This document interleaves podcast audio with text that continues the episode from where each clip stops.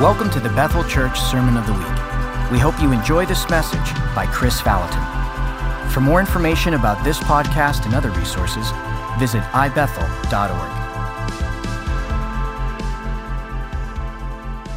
Well, I just got back from Russia. Do we have any Russians in here? We love Russia. Ru- oh, awesome. Oh, good. God bless you. You're Russian? Oh, glad you're here. Love Russia. Russia's improving. And uh, I, I've been going there for a few years and seeing Russia just getting better and better. And the Russian people are just wonderful people. The very first time I went to Russia, I think it was six years ago, um, I got invited to Russia to a city. I, I, probably won't pronounce this right. Don't judge me. Something like Kroshenos. No, it's something like. it's something like that. But and so I, it's four plane rides there. It took me the first time I had a 12-hour layover, so it took me 37 hours to get there. And so I'm in the last plane. I'd been in the airport for 12 hours. Now in Russia, nobody speaks like they speak as much English as we speak Russian.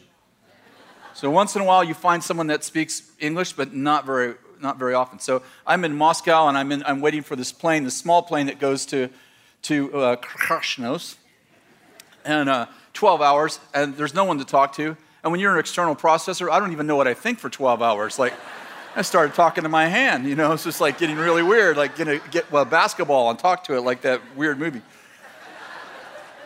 So I get on the plane and I'm sitting next to somebody, and you know, this like literally, I couldn't find anyone in, in, the airport who even spoke English. I got to the information booth just to try to figure out what line, because nothing's in English either. You know, don't you think every country should have everything in English?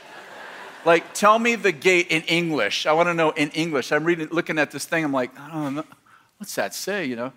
So anyway, and I went to the information booth, and they're like, sorry, no, no English. I'm like, you're the information booth. So I get on a plane. This plane I've been waiting for 12 hours, little plane. It's like a two hour flight or so. And uh, I, the, the man says, well, welcome or something, something in English. I said, oh, you speak English? He said, oh, a li- little. I said, oh, cool. So, so we, we took off. I said, where do you live? He says, I live in Siberia. I said, oh, that's one place I don't want to go. And I said, we send all our bad people to Siberia. It's kind of a joke in America. like, you know, teasing him, and he goes, I from Siberia. I said, Yeah, it's one place I never want to go. Anyway, he turned away, and that was the end of our conversation for the rest of So we land in Krashenos, and the entire church is there, and they have a banner that says, Welcome to Siberia. And I realized that Siberia is like Shasta County, and, you know, and Krashenos is a city in the county of Siberia. And I told the guy, oh, There's no way I'm ever going to Siberia, and we're on a plane going to Siberia. He's probably like, those stupid Americans, we don't have to worry about them, we're taking care of, taking over Russia. They can't even figure out where we're at. So, anyway, I, I was wondering what, you ever have someone, they look at you like a certain way, like, couldn't figure out why he wouldn't talk to me after that. I, I tried to talk to him a little bit more. He's, ha, no English, you know? I'm like, he's probably like, you're, you're dumb. So, um, I, I want to talk to you. Uh, so I, I, spent six days in Russia. We did a, a conference for 2,500 people, and there was about 300 people. They couldn't get in the conference, and then we did an 800 person conference, Dano and I, and, and they had overflow rooms, and, and we spoke to about 220 or 30 Russian leaders from all over Russia. Some of them had mega churches. It was really cool. And we did a lot of question and answer times with the Russian pastors, both in private meetings and in, in the public meetings. We, we would have question and answer times. And so that's kind of simulate this, this, um, this uh, conversation I want to have with you today. Would you just grab a hand? Let's pray real quickly. Holy Spirit, we just pray for this day that you would bless this day, that you would open up our hearts and our minds, and that you would give us uh, new ways of looking at um, things we already know. In Jesus' name, amen. Um, we were, when we were in Russia, I want to talk about the world within us. And we were in Russia. Um, we've been going for a number of years, and not just myself, but many of our, our teams have been to Russia. Tom was there last two years ago and got sick on the way home. Poor Tom. And, uh, and we've been teaching them lots of different ministry. And when the question and answer time came around, it was really interesting. I found myself thinking through the things we do that we don't think about. Do you know what I'm saying? It's like it comes so naturally. Like we live in a culture, but we don't actually think about what we do to create the culture. We just live in it. And so we've been teaching them things like sozo ministry and things like prophetic ministry. We've done, I think, I think I've done four prophetic conferences there. And we teach them healing ministry. And when I was, and, and as they began to ask questions, I, I, I, I started to realize that they have prophetic ministry, but they don't have a prophetic culture. They have a healing ministry, but they don't have a healing culture. And as they're asking questions, it began to stimulate, I, like for the next five days in the questions and answer sessions, and especially in personal conversations with, you know, I'd, I'd be at lunch with like seven or eight of the pastors, and they would ask these questions like, You taught us this, and we've been doing that, but this is the problem we're having. And I began to realize like we taught them ministry, but we didn't teach them culture. And they would say things like, you know, uh, like we have prophetic ministry now, and Dano's been here, and this person, and you were there, and da da da. And, you know, we have this person get up in, in church and, and prophesy while I'm preaching, and, and I don't know what to do now. Like, now, now you kind of, like, you ruined our church. like, now I, I've empowered all these people to prophesy, and now they're doing these weird things, and I don't know what to do. And I say, well, when you, if, to the level you empower people, you have to confront them. And they go, oh, I confront them, they leave my church. And I'm like, oh no, you, you, you, to the level you empower them, you must confront them, but you must confront them in honor. And this, this is what honor looks like in confrontation. You know, it looks like you believe the best about people and you, you, you believe that, that they're good people and that they had good motives, even though they did the wrong thing. They probably did it for the right reason. And, and so I, and I'm, I'm talking, and, this, and one of them goes, Well, I think there's the spirit of Jezebel in this woman. And I'm like, Okay, well, if you name the person the name of an enemy, you're not going to deal with her as a, as a daughter. You're going to cut her off because you already named her the name of an enemy. And, and, and I, I, realized, like, you know how these are, you know how this happens. Like, you step back after an hour session, you go, I just explained to him an ecosystem we live in that we don't talk about. I'm not saying we never talk about it. I'm saying we don't proactively take people like, okay, prophetic culture looks like this. Because we took our prophetic culture wherever it started, and we plugged it into a culture we already have, and it already fit into a culture. But they're coming out of communism. Are you with me? And they're very smart people, and they're very diligent people, but you don't know what you don't know. And so they're coming out of communism and they're taking ministry and they're plugging it into the way they've learned to lead in communism and they're trying to come out of communism. And what they need is a completely new ecosystem. And as I'm explaining to him, so, so for six days, like it took me three days, you know how this happens, it's more like reflective. And like know, one night I'm laying in the hotel room and I'm thinking, almost every question I'm getting, I'm having to do this. and I'm going, oh, that's an ecosystem, that's a cycle. And how many you know ecosystems create culture? And I'm like, they don't have a culture because they don't have the ecosystem. So I'm like, oh, as time went on, I'm like, we actually live in an ecosystem. People come into our ecosystem, our students come into our ecosystem, our, our congregation comes into our ecosystem, and oftentimes they're very successful. But the question is, are they successful because they're in our ecosystem, but is our ecosystem in them? Are you with me? And so I began to think about that on the way home. And let me just say, like, for instance, the ecosystem is really simple to explain in that uh, ecosystem, everything that's sustainable is in an ecosystem. How many of you have ever like decided to lose weight and you lost a bunch of weight by dieting and then you're getting it all back? I'm, I'm raising my hand, so yeah. And what I'm getting at is what happened. You did something, but it's not sustainable, right? Because your weight is a product of many different things, right? If you're just like, I'm just gonna stop eating, well, that's okay, but you can't sustain that. So, how many know that your actual weight is a manifestation of several different, several different aspects, right? And I, I, I'm, I'm, on the, I'm in lose weight mode now, but I've decided I'm not going to diet because I've done that before. It lasts about four or five months, and then I'm back to it. I'm like, okay, I need a different life cycle. I I need a different ecosystem. So I've been experimenting with things I can actually stay with, things I can actually sustain. Does that make sense? And I'm saying life is like that. It's like you can go do something, but the things that actually remain are the things that actually have an ecosystem, right? And so um, I've been thinking a lot about that. So, for instance, you know, humans, they breathe in oxygen and we breathe out carbon monoxide. But how many know that plants and trees, they take in carbon monoxide and they, if you will, give out or breathe out oxygen. And so we live in this ecosystem, and people that understand, ecologists that understand ecosystems, they're always like, you know, they get maybe under some of our skin because those of us that don't understand, they're like, don't cut down the rainforest because if you cut down the trees, pretty soon you won't be able to breathe. And then, then they're like, that beetle, you know, needs to be in that. And it's just, and, you know, we're like, no, no, no. We just want to build a house here. And they're like, well, pretty soon you won't be able to breathe in that house because it takes a certain amount of trees to have a certain amount of oxygen. To, and you get the idea. It's like we're interrupting the ecosystem. Are you with me?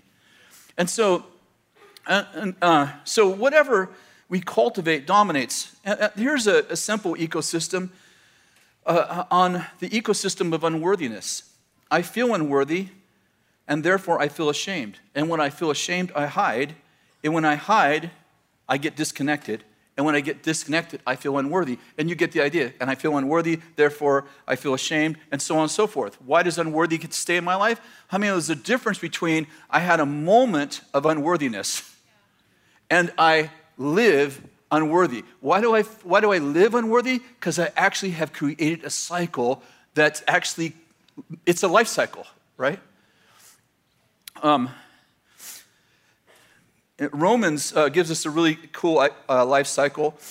Uh, Paul says this We exalt in our tribulations, knowing that tribulation brings about perseverance, perseverance, character, proven character, hope, and hope does not disappoint. So he goes like this he goes, Tribulations bring perseverance. Perseverance brings proven character. Proven character brings hope, and hope does not disappoint because it, it's rooted in the love of God. How many understand that's an ecosystem? What happens in tribulation? It creates, oh, sorry, tribulation creates perseverance. What happens when I persevere? When, when I'm against, when something's against me and I go, I'm staying here, I'm not moving.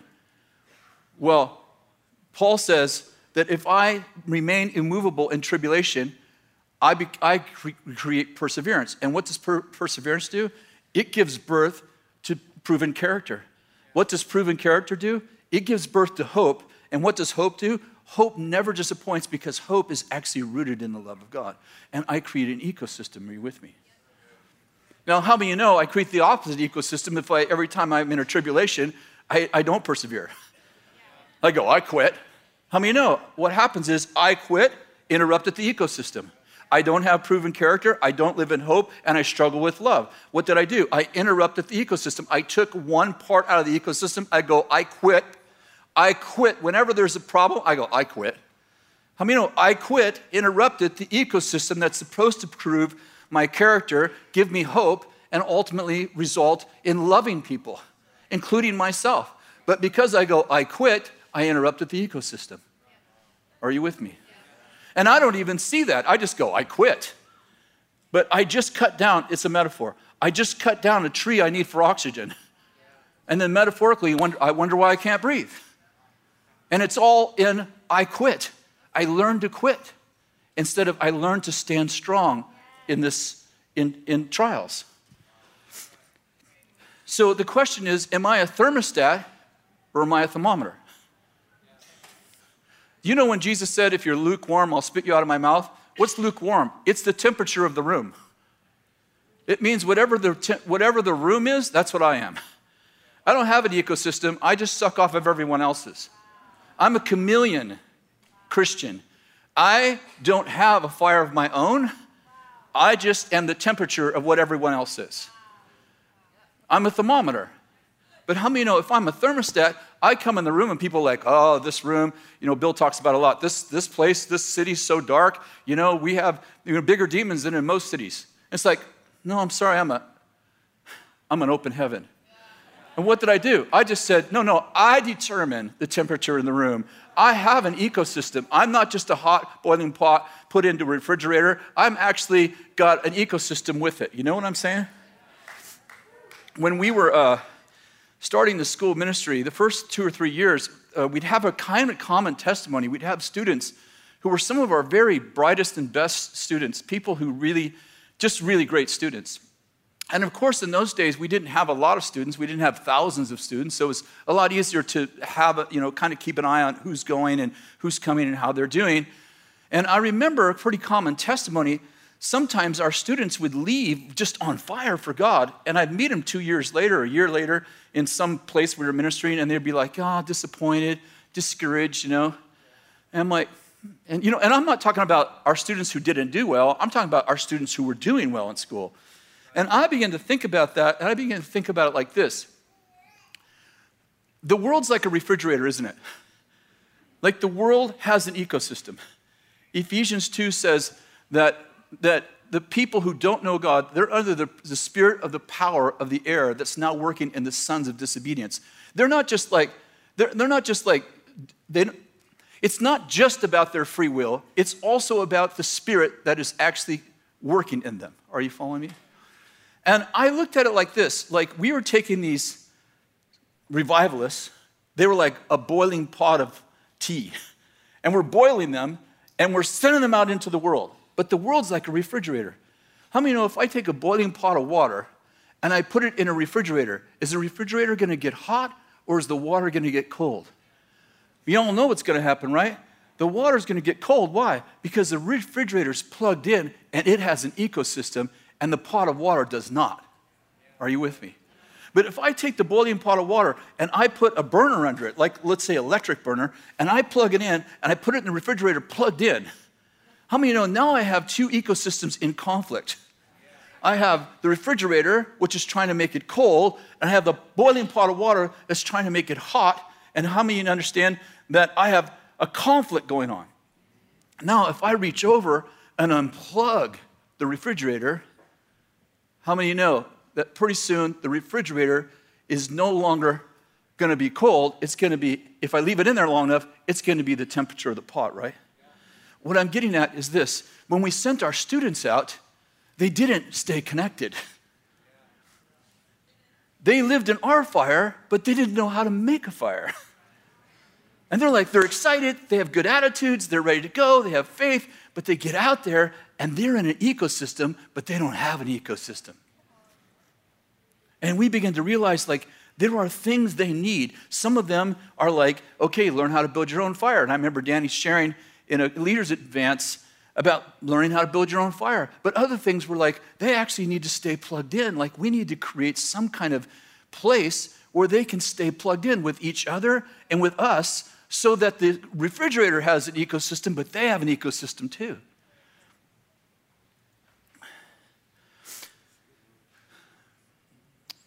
Romans chapter 12.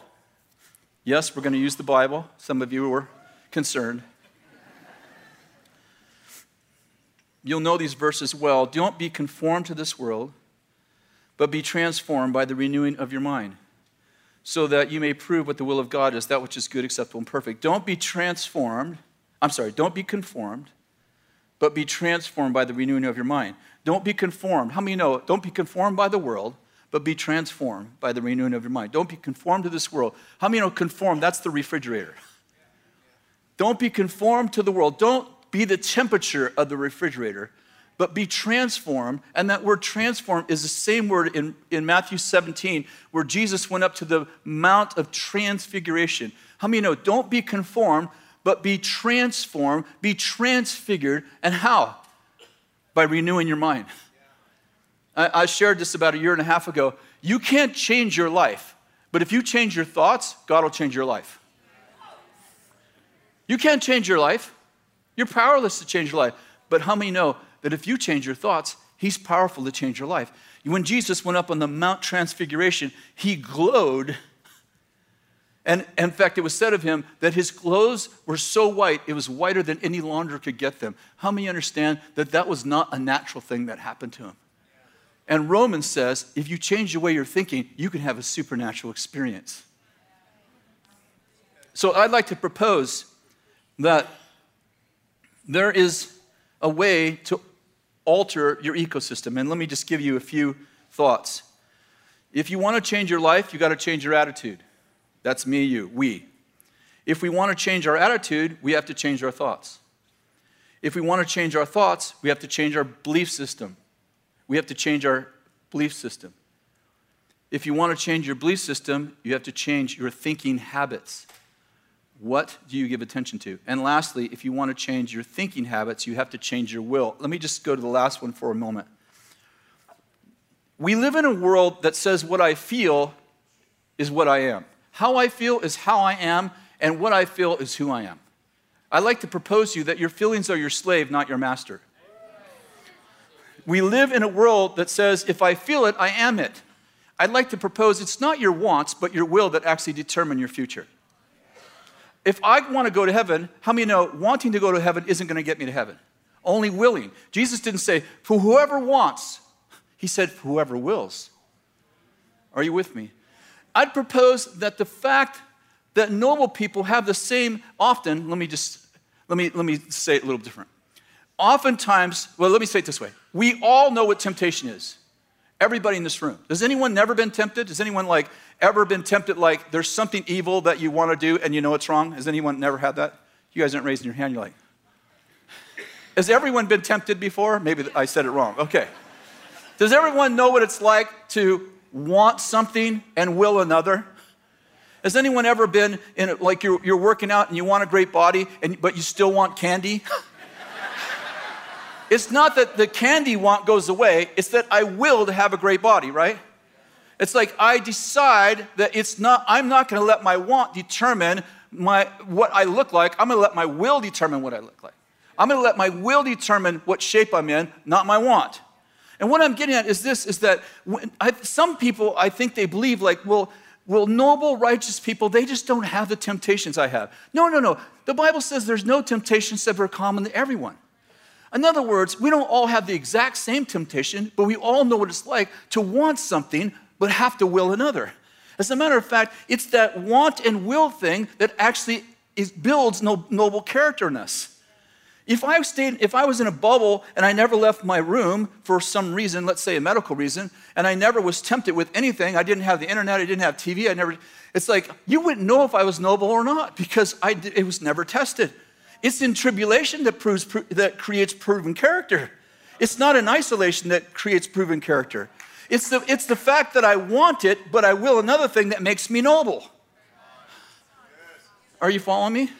It's like, well, I have same sexual, tra- you know, I have same sexual attraction, so therefore I'm a homosexual. No, I'm sorry, you are not your wants, you're your will. I'm not the temptations I resist, and I'm not mad. I'm not like I'm saying we. I'm simply saying we live in a world that says if I want it, I am it. No, it's what I will that I am. I become what I will. Are you with me? And by the way, you know what the worst temptation is? Anybody know? It's the one you have. Everybody thinks, well, you've never had this temptation before. I know, the one I have is the hardest. You know why? Because I have it. Isn't it true though? I mean, you talk to someone else who's struggling with the temptation, you go, I never struggle with that. And they're like, oh, this is the worst thing. It's worse because you're dealing with it. When I talk about my temptations, I talk, I talk with the same passion. Like, I know what it's like to want to, you know? For me, I won't even tell you what I'm tempted with. Nothing at this point because I am a mature Christian. I am no longer affected by the algorithms of other people. I need water.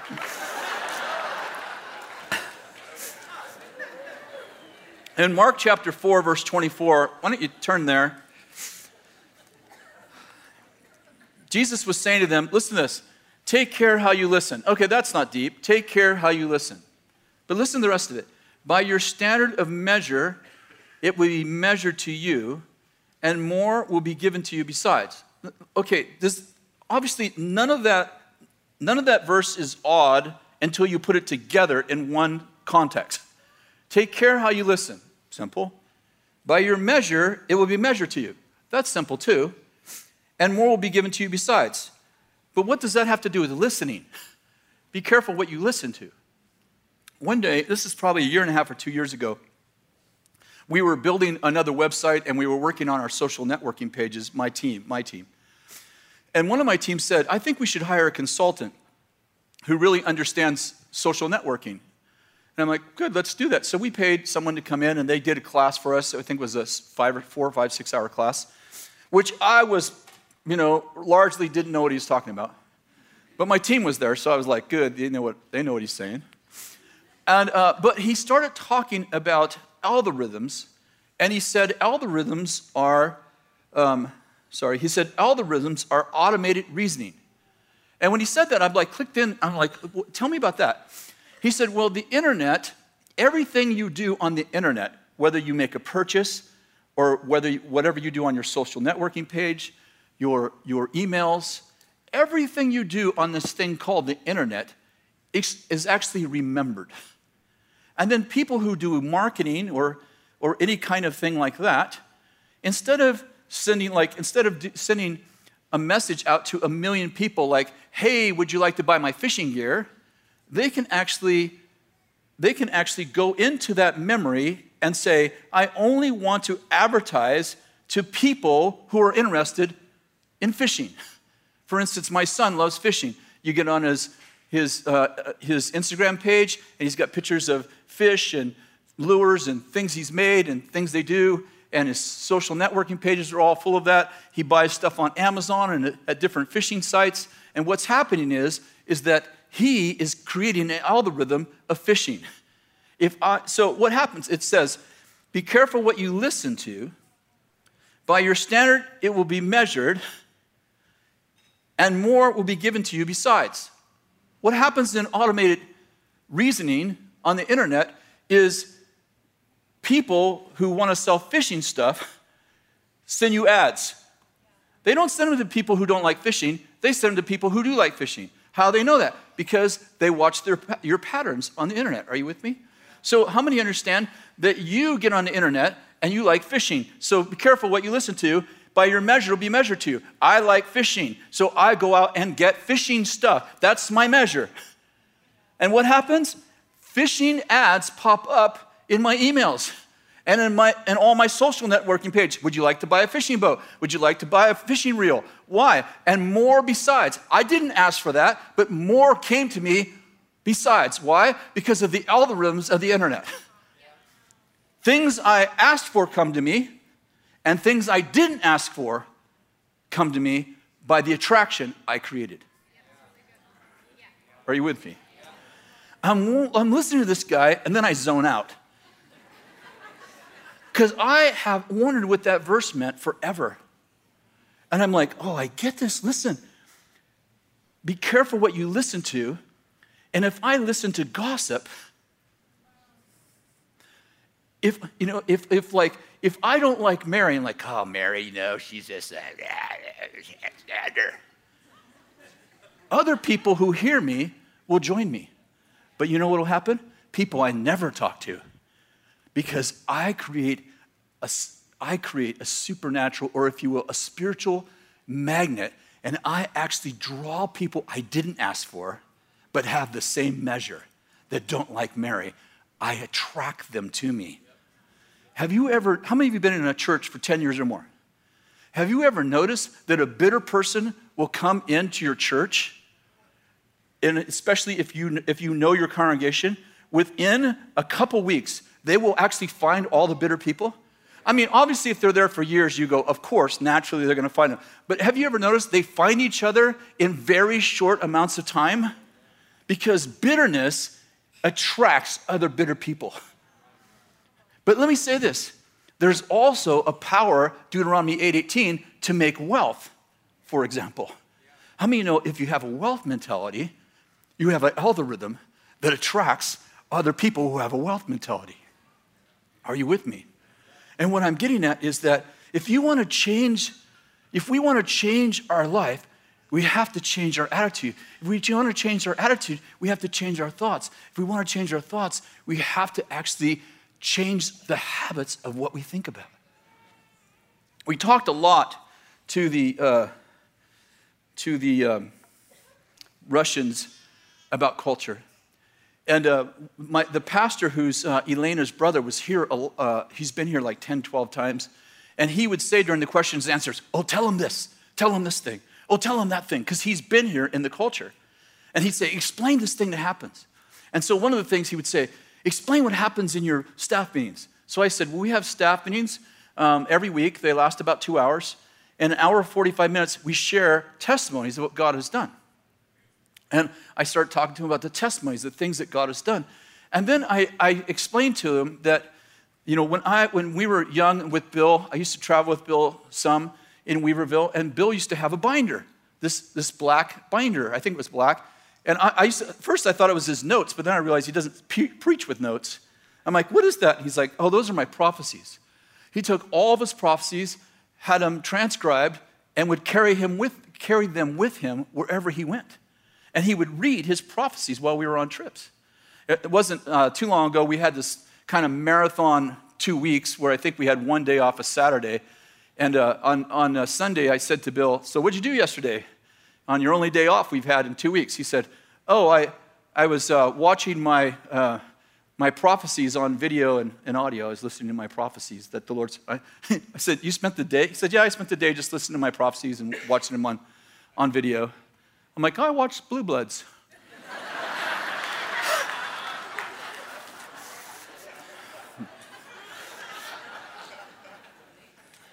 and while I'm with the Russians, I'm, I'm sharing them. I said, I said, our pastor struggled with depression when he was young.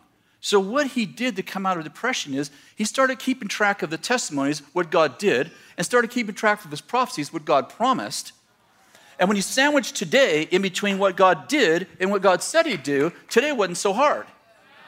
And I began to tell that, talk to them about this is how you create a culture. Like if you have testimonies, God's past works in your life, and you have God's prophecies, God's future works in your life, and then you look at what God's do what no, when you look at the challenge that you have in your life right now, by the testimonies and by the prophecies, you know what to do because you can line it up with what God did and line it up with what God said, and you know where you're gonna be. And so, how many know it's the same with us? Like, if my son is, you know, he's, he's, he's a teenager, he's going through some tough stuff, and, you know, he was in Tom's youth group a, a, month ago, and Tom said, Oh, you got really touched. I just want to tell you, you know, your son was on the floor, he was weeping, God was touching him. Oh, you got a testimony, right? You write it down. God touched my son last month. He was on the floor, God was speaking to him. And then some prophetic guy, you know, came in or girl and called him out and said, You're gonna be a man of God, you're gonna be, you're gonna pastor people. And you know, and that was three years before. You're like, I have a prophecy and now I have a testimony. So when Johnny won't, you know, he's rude to his teacher or he says a cuss word to his dad, and you're like, oh my God, what's gonna happen, my son? How many you know it's not what happens to me, but the stories I make up about what I think's gonna happen that scare me. But now I go, I got my testimony, I got my prophecy, and I go, Johnny, get out of bed. You're going to school. I'm not freaking out because I know that all things work together for good in the end, and I know this ain't the end because I've heard the end, and I've heard the middle, and I'm in the middle, and I've heard. I'm cultivating a culture of testimony and prophecy, and therefore, when I'm in the moment, I don't have anxiety because I know where I've been and I know where I'm going. I love this. Listen, listen to what David wrote. Psalms 119, verse 24. Your testimonies are my delight. Listen to this. They are my counselors. How are testimonies counselors? Think about David wrote this. Think about David is in, he comes to the battle line and Goliath stands up just in time. Of course, it's all just, you know, strategically planned by God. And the giant stands up and he starts taunting the armies of God. David says, My testimony, your testimonies are my counselors. The giant stands up and his testimonies go, You killed the lion, you killed the bear. Likely you can take him. My testimonies are counseling me. I would take that guy on. Your testimony is you've killed the lion. The Lord has killed the lion with you. The Lord was on you and you killed the bear. When that man stands up, my testimonies are telling me what to do. Why? Because I cultivated them. Are you with me? Psalms 119, verse 99. That sounds like a, a phone number. I have more insight than all my teachers, for your testimonies are my meditation. My te- your testimonies are my meditation, so I'm smarter than everyone around me. Why? I'm not actually physically more intelligent, but I act wiser because of who is counseling me. My fears aren't counseling me, my testimonies are counseling me. Do you notice, did you ever notice that Noah did not build a boat? He built an ark. Did you know there's another Hebrew word for boat? Maybe we all thought, well, it's probably just Hebrew for boat, but it's not. There's another word for boat. Did you know that when Moses was sent down the Nile River in a basket, it's the word ark? Do you know that when Moses was sent down the Nile, it was in an ark? And do you know that when God commanded Moses to build a tabernacle of Moses, that he was to build an ark and put it in the middle where God was going to always be? And you know what the ark was called? The ark of the testimony. You didn't get what I just said. You're like, your point is, well, you can be on a boat or you can be in an ark. And the difference is, are you trusting the laws of physics or are you trusting the laws of God? See, in a boat, it's the laws of physics keeping you floating. But in an ark, it's the promise of God. Are you a rainbow child like Noah was? See, I'm a rainbow child. Now, you know that Jesus and the disciples got in a boat. And by the way, it is the Greek word boat, not ark. But I'd propose that the disciples got in a boat, but Jesus got in an ark. That's why he could sleep, because he wasn't trusting the laws of physics in the storm, he was trusting the law of God in the storm. God had already said, We're going to the other side. How many understand he had a prophecy? He'd been in other storms before. He'd walked on the water in other storms, so he had a testimony. And how many know that in this situation, he's in an ark because he is trusting not the laws of nature, but the law of God. That's just a good word right there. It was Noah's ark, not Noah's boat. Because Noah was trusting God for his subsistence. Okay, I'm almost done. Eight minutes.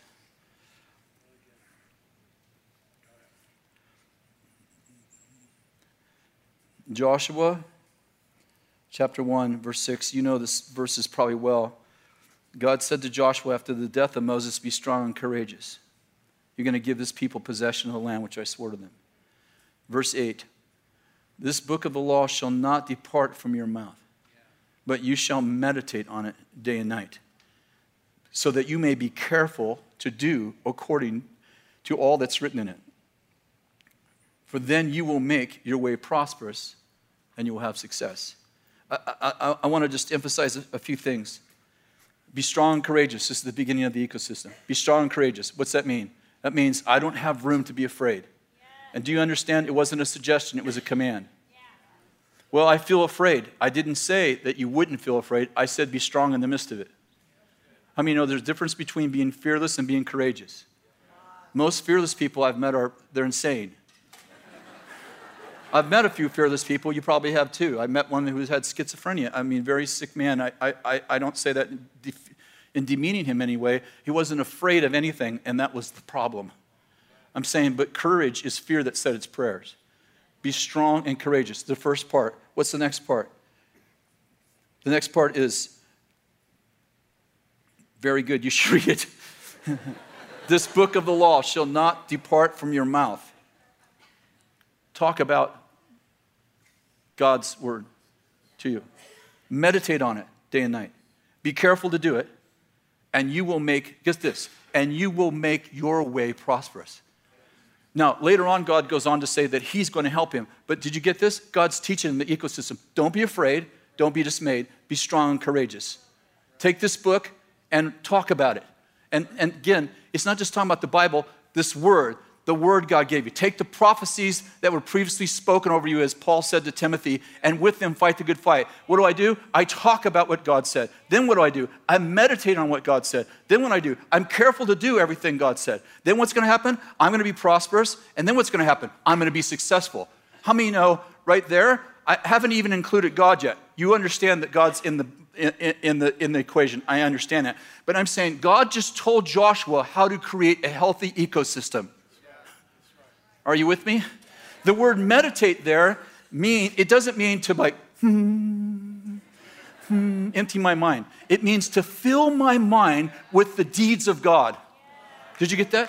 Fill my mind with the deeds of God, and get this. And then it says, and then the word meditate means to fill my mind with the things of God, and then talk about them, sing about them, muse about them, and do them. The word meditate means all those things. It doesn't mean I get in a corner and I empty my mind, like, what are you doing? I'm doing nothing. Why? Well, do something. Are, are you following me? It, it's a proactive way that I think through the works of God in my life, His acts, His deeds, His prophecies, and then I talk to myself. In fact, psychologists call it uh, positive self talk. I say, Kris, you can do this. You know why? And I do this all the time. I'll be in my, in my in my bedroom or working someplace and there's a thing going on that's tough. And how many of you know we faced a lot of tough situations in the, in the, in the position we're in? And i say god's going to work this out Kris remember that you went through this before remember you, were, you went through this with your daughter remember what you went through with your son You've been through this before. I'm thinking about the testimonies, the things that have happened. And remember, you thought it was going to go wrong, but it went right. And I actually talk to myself out loud. I love to do it in my shop. I'm just out there talking to myself, you know, this is going to work out. These are the reasons. Remember that word you have? And I'm just talking to myself, and then I'm making action. Okay, if this is the way it was, and this is the way it's going to be, what should our action be? What should our Bethel decision be here? What should the team do about this? What, who else should we connect with? You get the idea. All I'm saying is, you can win if you create an ecosystem. But if you're going to diet, it's a metaphor. If you're just going to diet, how many know you're going to be back to fat again? We have to change the way we think. Are you with me? Okay. There's two things I want to do today. I've got five, four minutes. Okay. The first one is, okay, you extra, okay. The first one is this when we were um, in staff meeting early this morning, and we were all praying about different things, one, one of the things that I had, I felt came to me in my, in my heart this morning was that we were to pray for people that had anything wrong with their brains. And it's, you know, we're talking about thinking today. So if it's organic, like there's actually physically something wrong with your brain, if you have a, a problem with, uh, you know, anxiety, depression, um, you know, schizophrenia, bipolar, um, I mean, anything like that, insomnia, um, or, or there's actually something physically wrong with your brain.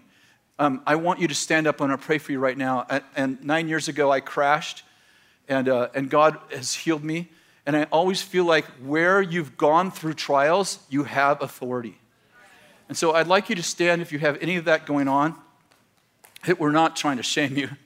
I'm probably the most transparent person in the room, so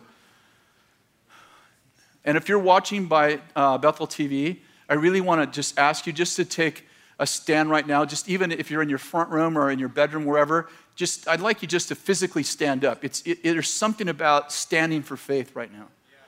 And we're to do we're to do something really simple and I bet you most of you in this room have probably been prayed for many times.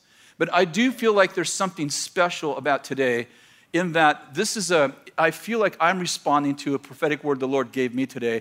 Pray for people that have any kind of brain problem, whether it's emotional, physical, or spiritual. I'd like you to stand. If you've stand 10 times before, what's wrong with the 11th? I mean, what's the worst that could happen? But I do feel like physical obedience brings spiritual release. And those that are watching by home, please do the same. And uh, I, I, just, would you just, if you're around them, I, I, don't want you to stand and move around. I just actually want you to put your hand on their uh, shoulder or someplace appropriate. And I'm going to actually pray for them right now. So, Lord, I just thank you so much that you gave us a sound mind. You said in 2 Timothy 1 6 and 7 that you haven't given us a spirit of fear, but love, power, and a sound mind. And Lord, and I just release a sound mind to every single person who's standing, whether they have insomnia or whether they have schizophrenia, bipolar, any, any, any, kind, of, any kind of mental illness or brain injury or physical thing or emotional thing going on. I just release the mind of Christ to them right now in Jesus' name. And I tell all those symptoms to be gone right now. And for your brain and your mind and your soul to be restored to God's original design. If it's chemical, if it's physical, if it's emotional, if it's spiritual, that your brain would return return to normal in Jesus name. And what I need you to do is just say this, I receive that for myself. In Jesus' name. Thanks for listening to the Sermon of the Week. This weekly podcast is now being translated in several languages. Visit podcasts.ibethel.org.